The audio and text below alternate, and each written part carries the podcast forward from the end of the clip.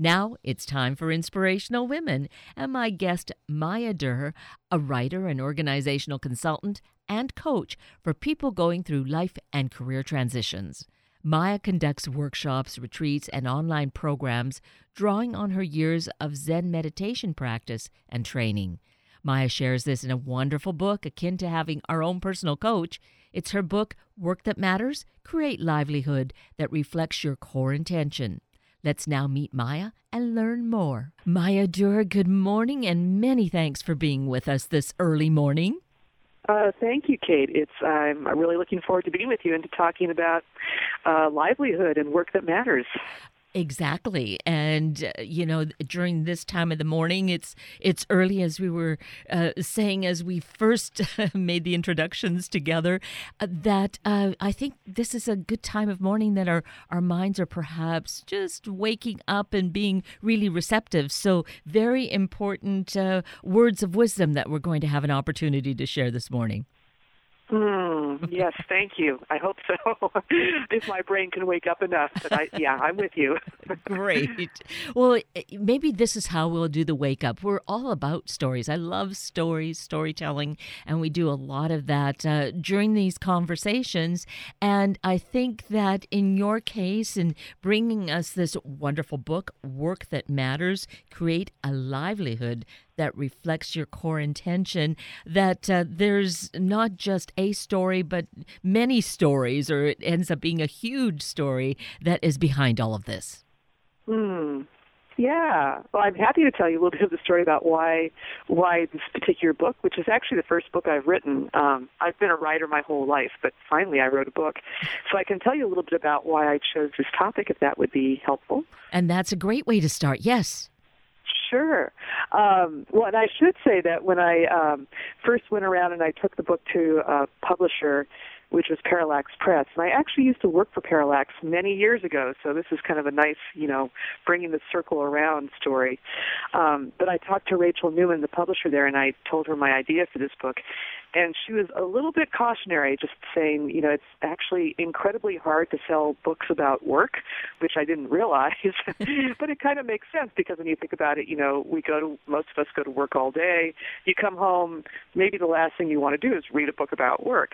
Um, you know, there's exceptions to that, like what color is your parachute, but for the most part, it's notoriously hard to sell books about work. But I, I just knew that this needed to be what I wrote first for a book, um, and it goes all the way back to one of my most formative childhood memories, which was waiting at the dining room table nearly every night for my dad to come home from work. Um, and he would always be late, and by the time he got home and sat at the table with cold food, uh, he was always miserable, frankly. Um, you know, he just would complain about you know the conditions of his job. He wasn't so happy with his boss. Just a lot of stuff. And you know like most people he lived for the weekends and for the very short vacation time he got each year. And that really made an impact on me. And early on i just made a promise to myself that i really wanted to find a different way to do my life. Um you know so i made this vow to myself no matter what it takes i really want to find work that i love. And so i feel like my whole life has been an experiment to um to get to the point where i feel like i've finally reached the last decade of my life where that i can say that's actually true for me but wow it's taken a lot of experimentation uh, and it really does go back to those early childhood days and just wanting to yeah, wanting to have work that I not just tolerated, but I, I could actually really embrace, and that was like a way to express myself.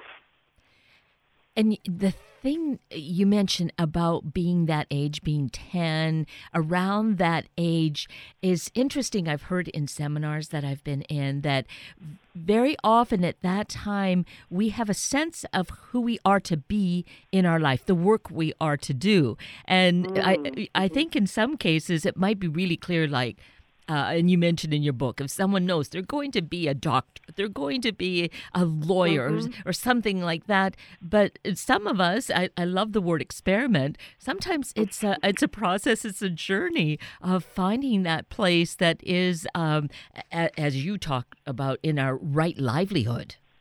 Mm-hmm.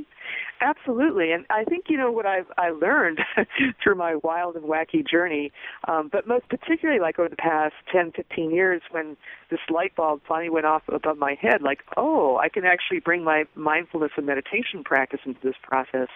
Um, what I learned was it was really important for me to shift the focus from well, what is it I should be doing, to the why. You know, well, why am I doing something? And that actually changed everything because what I began to realize was it wasn't so much you know, the actual job description or the title, um, but it was really important for me to understand what I call, and I call in the book, you know, the core intention. You know, what what is my reason for being here on the planet? And once I was able to hone in on that, um, I actually also had a lot more fluidity and flexibility about what I could do for work because I could bring that core intention into actually a number of different kinds of projects and jobs. So that that was pivotal for me. And would you say that, well, you're saying it was pivotal for you. Ought this to be pivotal? Should all of us really embrace that as that core? Uh, so that if each of us are doing it, what kind of world would we then be creating? Yeah. Well, I think it's incredibly helpful for a lot of people, I I steer away from vast generalizations. So I'm not going to say everybody because I think there actually are people who are perfectly happy with, you know, more of the what orientation. It's like, yes, you know, I'm going to be a farmer or a lawyer, and they can do that for years and years. And there's like, and actually, I think their core intention is probably underneath that, but it's maybe not so important for them to figure out. Um, but I do think those of us who are more purpose driven uh, it's absolutely essential that we do that. and I think the kind of world we can create is one where we're just a lot more happy. we're feeling more fulfilled and joyful in our work, uh, and that affects everything since that's where we spend, you know, most of our waking hours each week. Precisely. And all the more reason to have a book of this type, even though the uh, publisher is saying, oh, you know, it's tough to sell this kind of book. But if we are, as many people are, feeling unsettled and unhappy maybe at the at the root of it about the work we're doing where we spend so many hours isn't it essential to find a way to get to the heart of it and figure out uh, that path to get ourselves to that right livelihood and and joy Mhm. Yes. I mean, to me, it's all. This is kind of like my mission to alleviate suffering. so I see a lot of work-related suffering, and I know I was certainly in it for many years.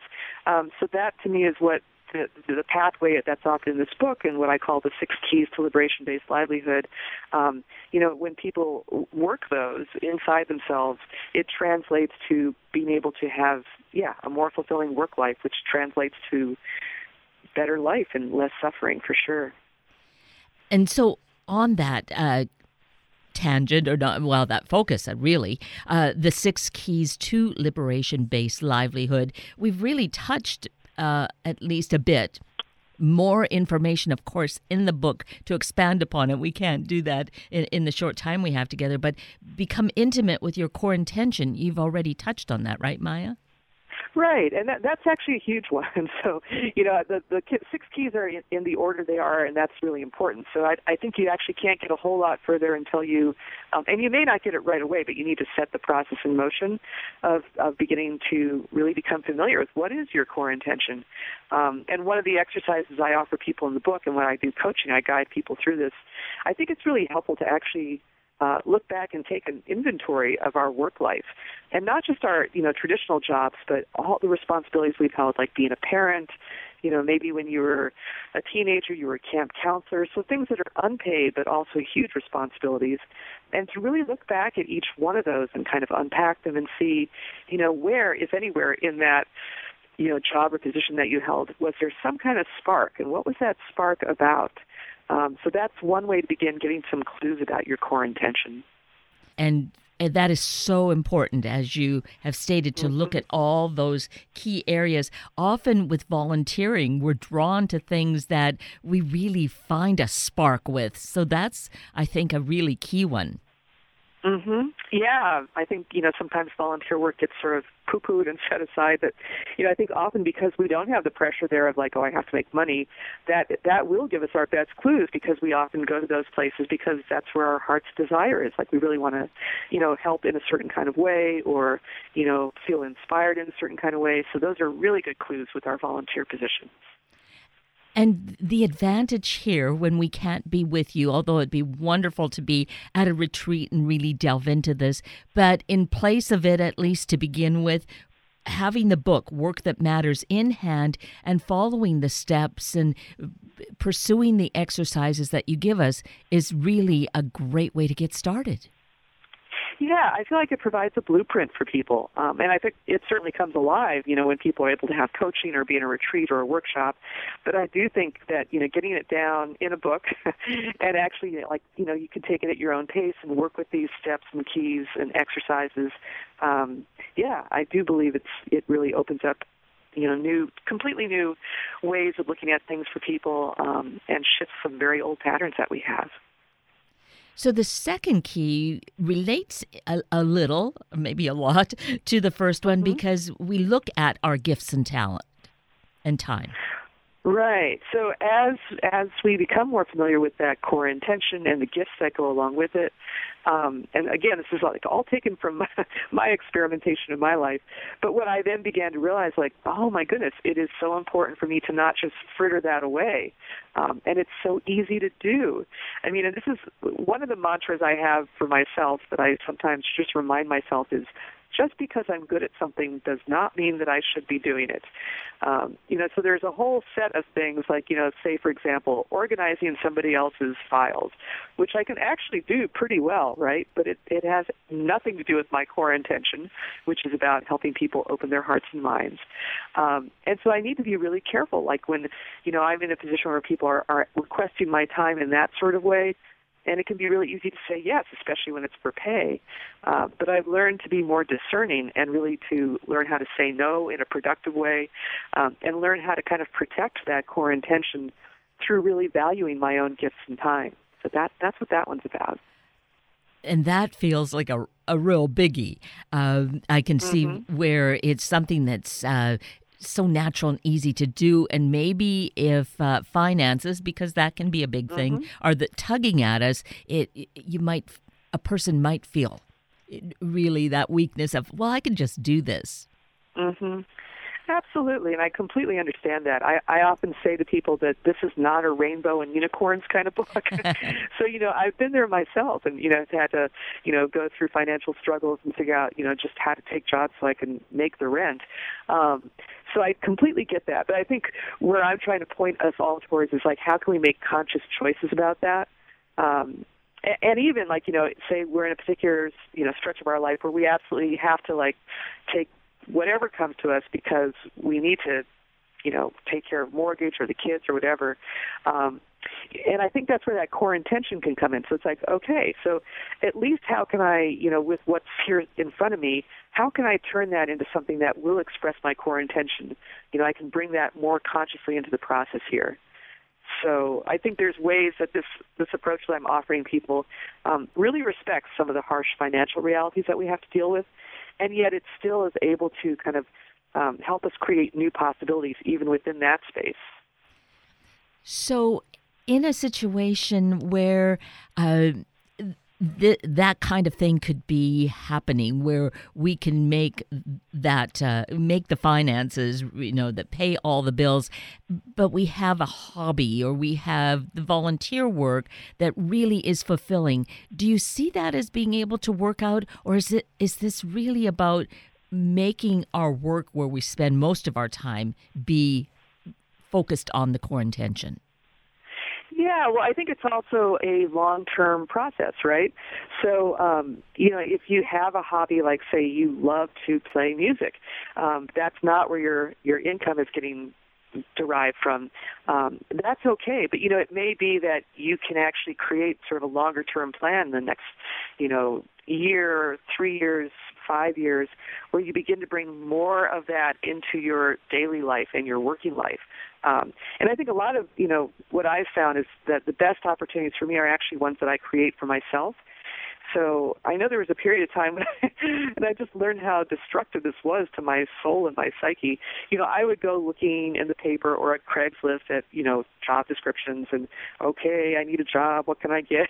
And I would really try to fit myself in somebody else's idea of what I should be doing.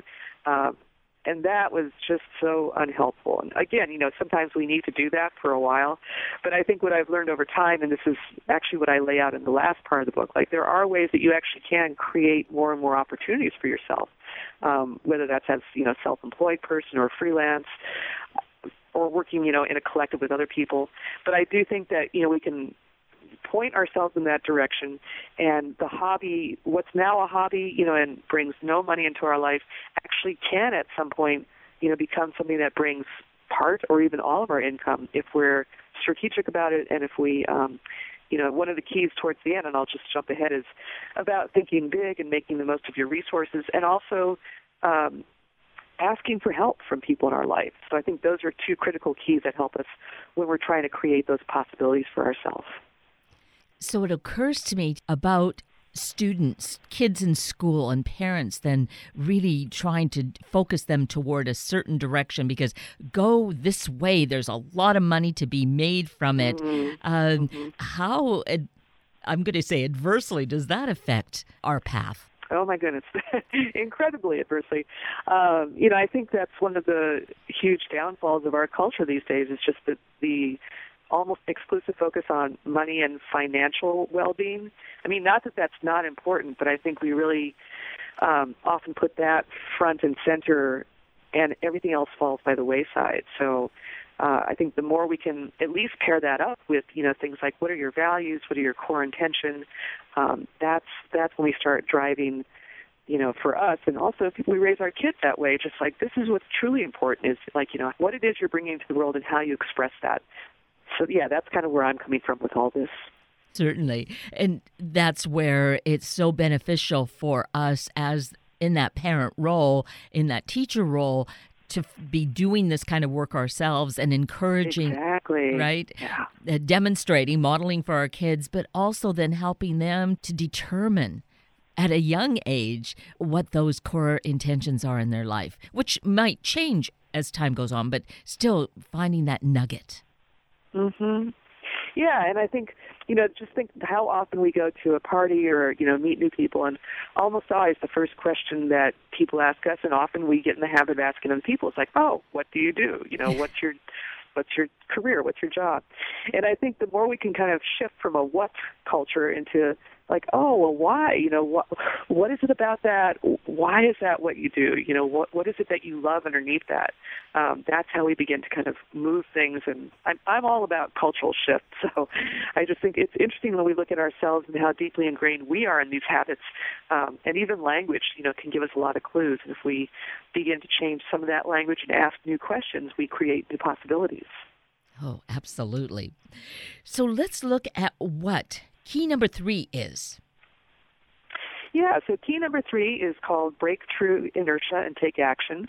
Um, and this is actually quite a pragmatic key uh, because, again, what I learned, you know, as I became more clear on my core intention and got better at protecting it, um, and, and began to see like, oh, like here's something I would like to do. I would like to, you know, create my own business. Um, I would like to offer mindfulness practice to people. You know, just getting definitely closer to what it was that was true for me. I also started to notice that I got a little paralyzed. Um, you know, sometimes I had, things had to be just perfect before I could actually do them. There were a million procrastination strategies that I had, and I think this is true of a lot of us. So this particular key is offering some ways to um, just see why those things happen, and then really very practical ways to break through those procrastination patterns that many of us have. And the thing that comes to mind is in taking action, we might want it to be perfect because, oh, heaven forbid, if it's not, I might fail. There might be that failure. Uh, and this exactly. keeps coming up for me all the time this week about how failure, though, or what we might call failure, is really a step in that, an important step in the process. Mhm. Yeah, there's a phrase I love. It's called failing forward. Uh-huh. So you know, it's inevitable that we're going to fail, quote unquote. Um, but if you're going to do that, at least like fall forward and fail forward and learn from that because that will keep you moving in a forward direction, right? So it's and that actually leads beautifully into the next key, um, key number four, which is make friends with uncertainty. Uh, because you will find, you know, as you get better at breaking through inertia and you can start taking action, those fears and anxieties will come up like oh my gosh well now i'm actually doing this but what's going to happen you know you're taking a risk uh, and so much of risk is about not knowing the outcome. That's the very definition of it, right? so in this key, um, and this is the one that's probably the most connected to having some kind of mindfulness or contemplative practice, which which is really key to the whole book. Uh, but I think that's such a good way for us to really. Um, get much more practice at just sitting in a place where we don't have to know the answer right away and without anxiety taking us over. Um, and you can actually, this is one of the practices I offer in the book, you can actually learn how to surf that anxiety and turn it from anxiety into excitement. So how do we make that flip from, you know, feeling, oh my goodness, what's going to happen if this fails, to really like, well, hey, this is exciting. you know, I really don't know what's going to happen, but, you know, it could be wonderful, and let me just give it a try. And isn't that self talk, that language, so critical uh, in, yeah. in terms of our attitude towards something? Mm-hmm. It's everything, and you know this book, as I say in the very beginning of it, it's very much of an inside-out kind of approach to career development. Um, you know, and early on in my career experimentation, I did all the things that you would typically do, right? So I, I read What Color Is Your Parachute? I went to a career counselor. I took aptitude tests. Um, so I was getting that outside input, and it was helpful to a certain degree. But I, I feel like this is the book that I I wish I had had when I was you know in my 20s and 30s, because it comes at it from a different angle, um, and it really does look at that self-talk. You know, what's our mindset? Um, where are the places where we can so easily sabotage ourselves, and how can we actually, you know, turn those around? Um, and actually, the whole secret of the book is, you know, these are six keys to liberation-based livelihood, but they're also, it's not just about work. This is really how to live a wholehearted life. Exactly. And that's why I was just thinking, I had thought about it at the outset about mindfulness. We hear, I think most of us hear more often now about mindfulness, and it, of course, comes up repeatedly as a focus, really, in work that matters.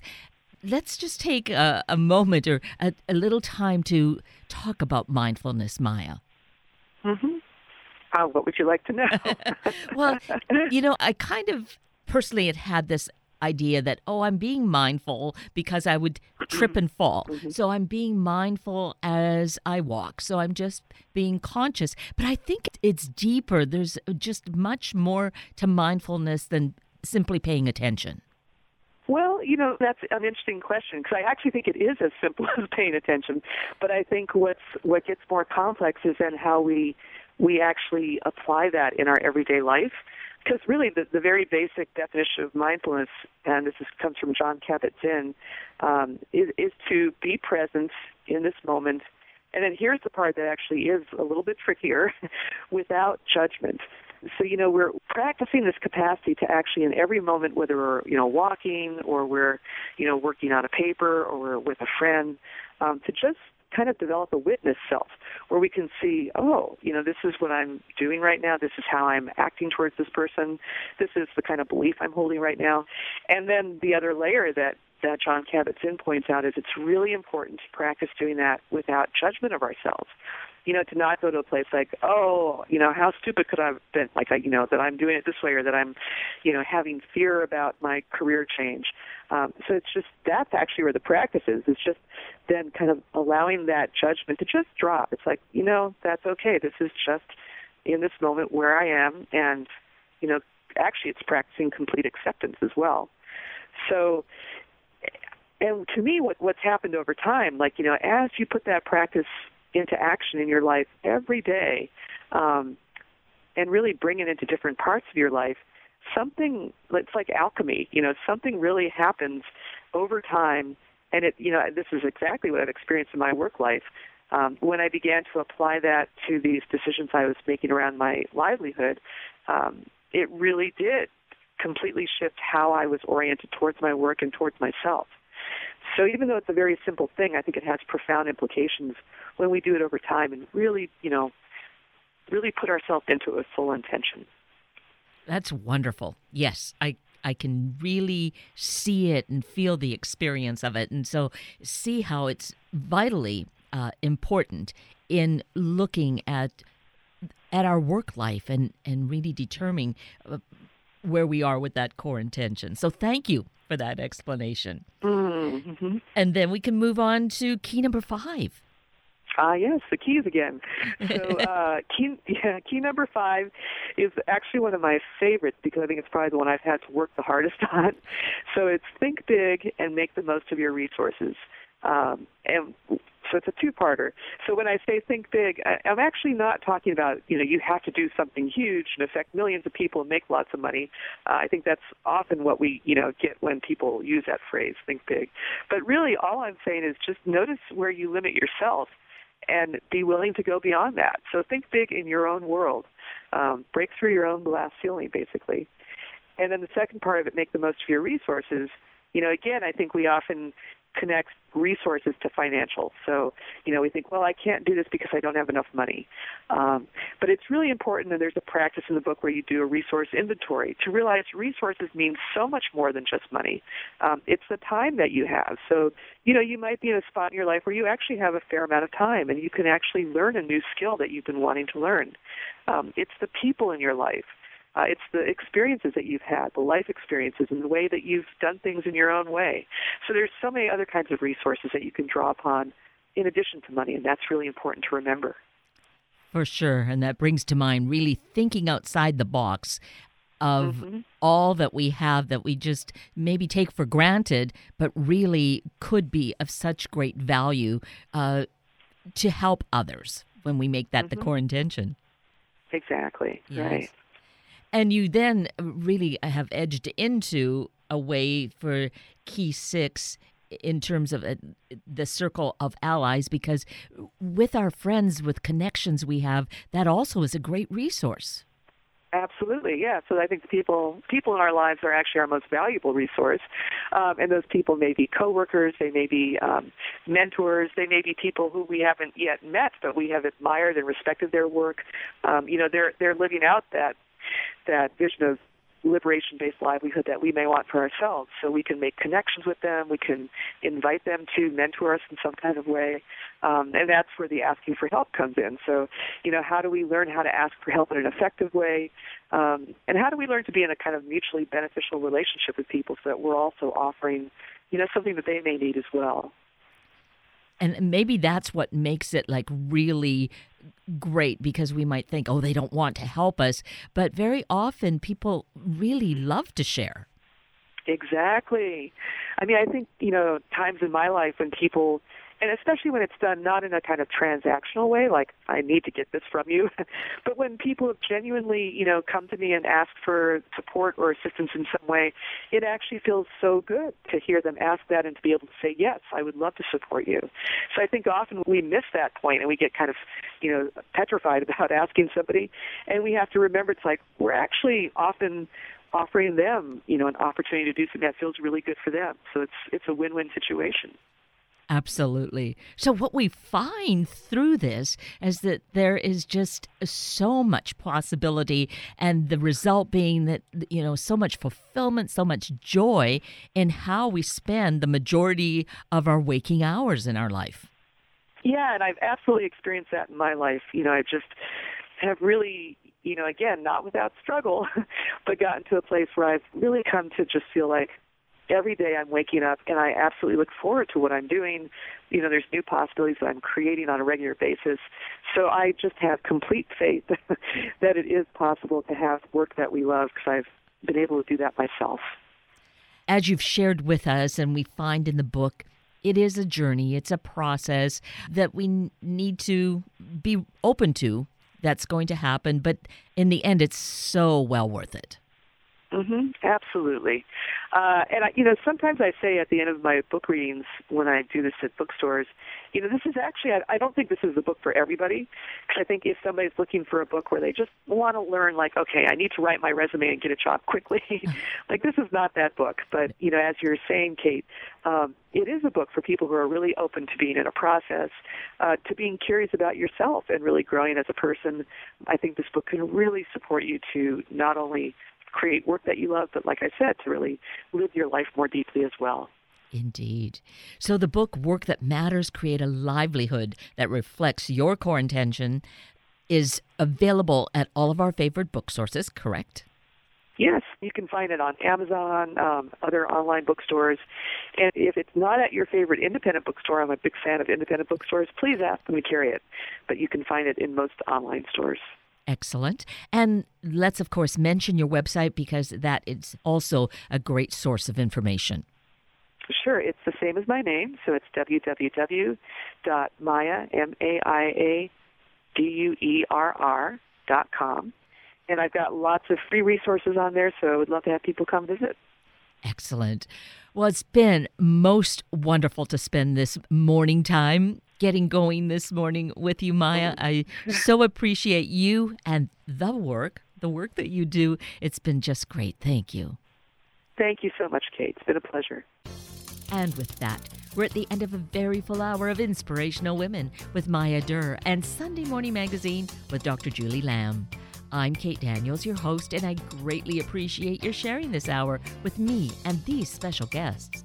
For details you might have missed or information you'd like to know, please just send me an email, kated at warm1069.com, and I will get right back to you. Also, if you'd like to listen again or share these important stories with your family and friends, find the podcast. It's on our Warm 1069 webpage.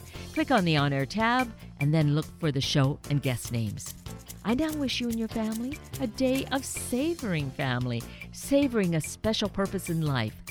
Have a week of the same, and then please plan to join me again next weekend for another hour of Sunday Morning Magazine and Inspirational Women on Warm 1069, the station to pick you up and make you feel good. Good morning.